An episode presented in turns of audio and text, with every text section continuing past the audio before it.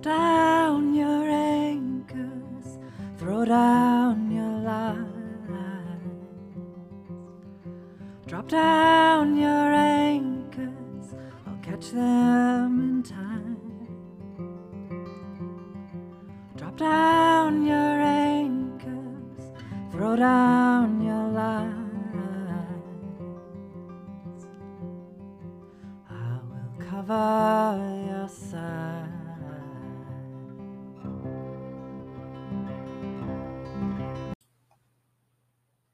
Hello and welcome to the Stay Anchored podcast. I'm your host, Amy Bindis. The goal of the Stay Anchored podcast is to encourage us to stay calm as we navigate the often turbulent waters of life. It's my prayer that by focusing on the instructions God gave us through the Bible, we can learn how to successfully deal with the many challenges we encounter on this journey we call life. I don't know about you, but lately there have been plenty of reasons or so I think, in my life to feel hopeless or downcast or just plain sad. And I want to let you in on a little pep talk that I had recently. Now, there are many motivational speakers or people that are sunny and have positive attitudes that I, I could have gone to, and, and it would have been wonderful. Uh, but I want to let you in on my pep talk with a very important uh, being. And I had recently a pep talk with God. So I hope if you're feeling at all discouraged or at all downtrodden, or if you're suffering, I hope this helps. Listen in.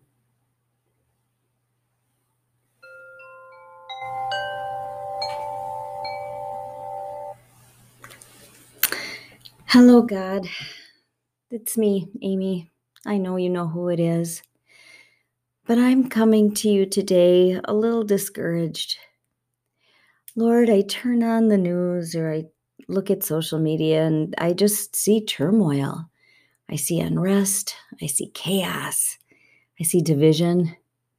I see people suffering, people close to me, and I see loss. And God, it's just, it's easy to get a little depressed, a little down. And I know to come to you for hope. So, Lord, that's what I'm doing. I need a little pep talk. What do you got? What's that? Okay, you're going to give me examples because obviously nothing new is under the sun, and you tell us that through Solomon and Ecclesiastes. So, Lord, we are not the first generation, obviously, to suffer. We won't be the last. Um, and I know that plenty of other people have had it worse than I can ever imagine. So, who do you want me to think about first, Lord? Oh, Joseph. Okay. So, in thinking about Joseph, he was the youngest brother for a time before Benjamin was born. And yeah, Lord, you're right. All of his brothers were pretty jealous of him. He was obviously his father's favorite. And Isaac, who got his faith from his father Abraham, you know, doted on Joseph. And he had a strong faith, but he couldn't hide his love for, for this particular son. And I remember, Lord, that he bought it, he bought this son a, a special coat.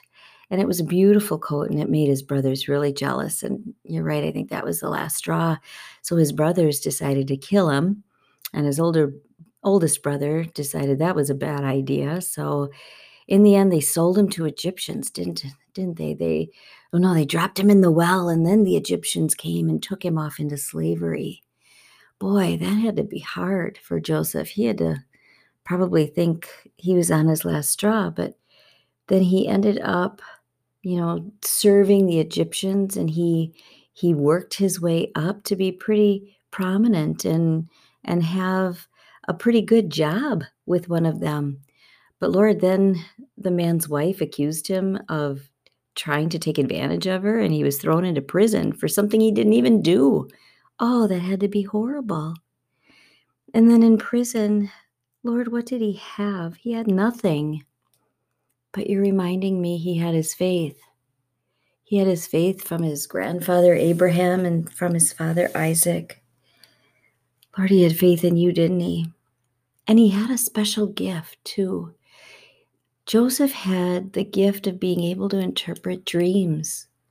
And actually, he listened to you and you helped him do that.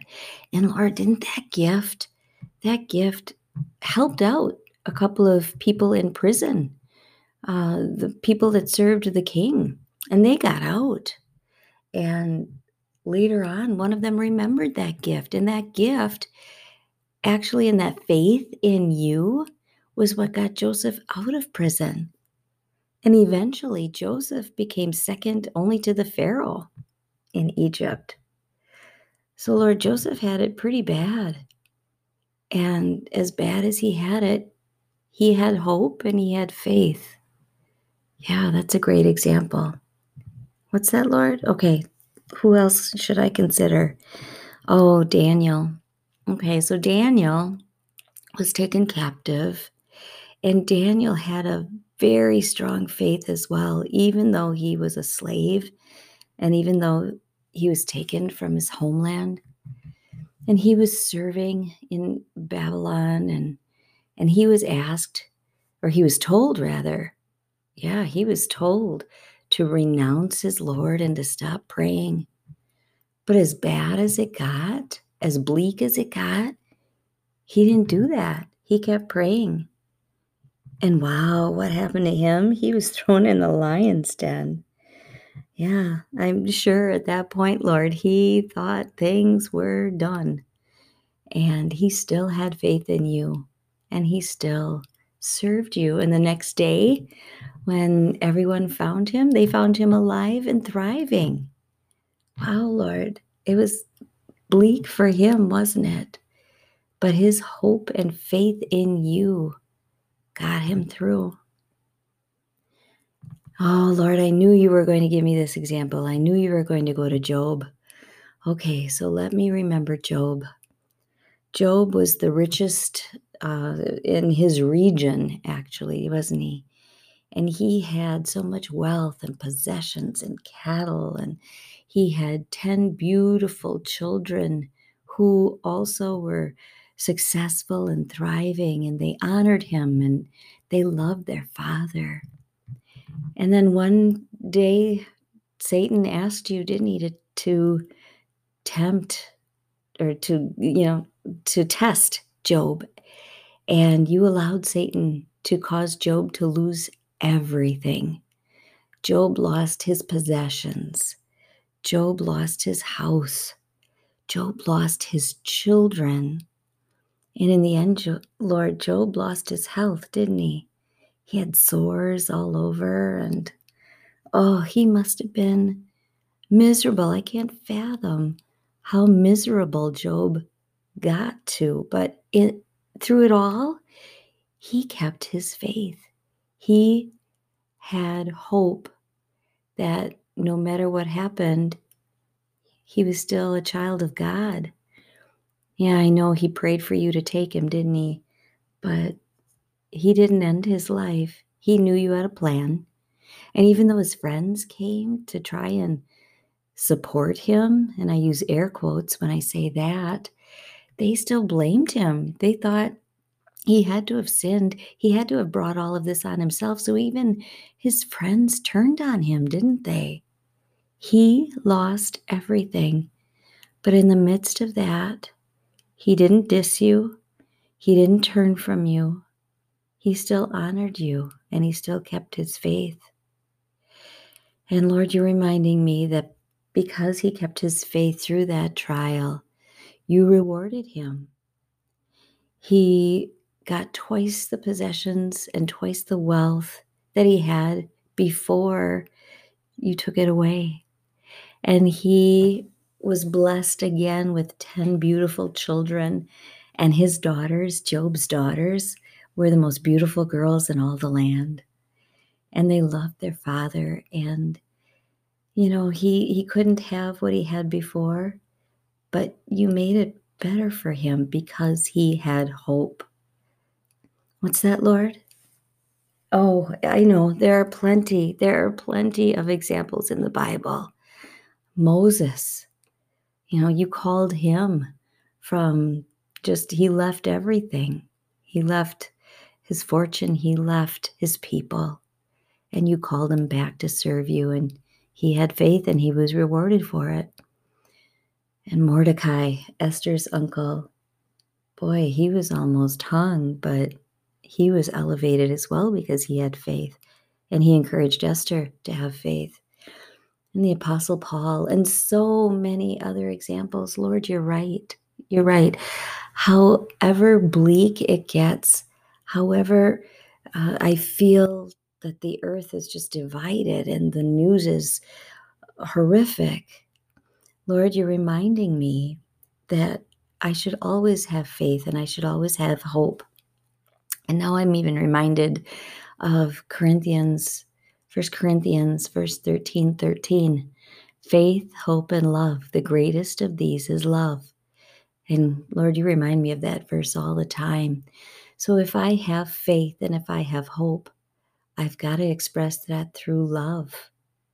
Like those that believed in you did in the Bible.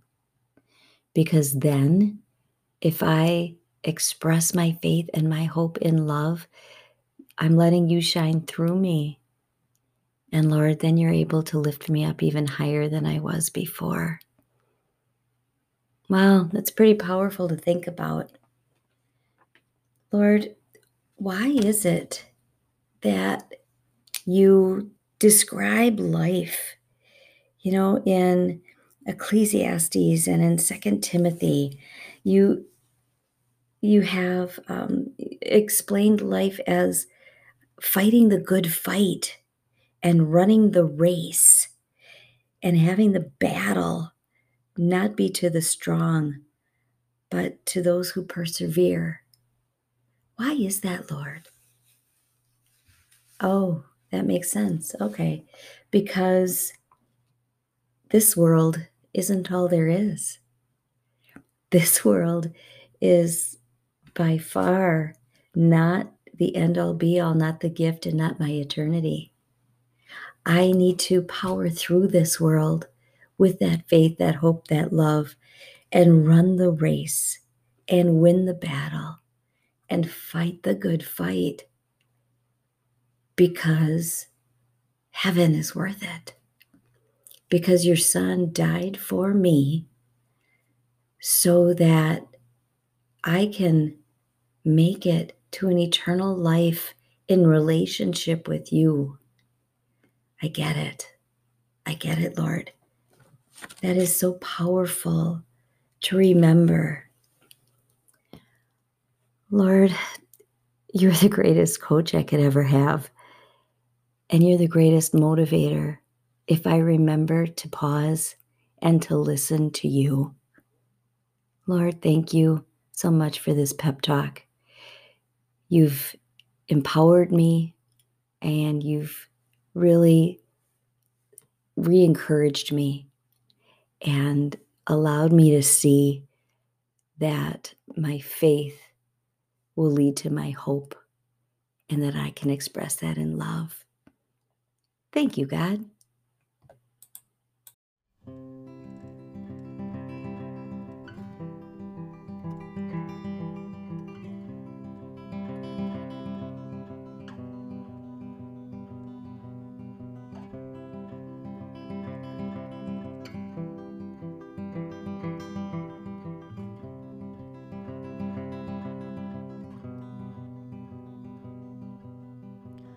Drop down your anchors, throw down your lines.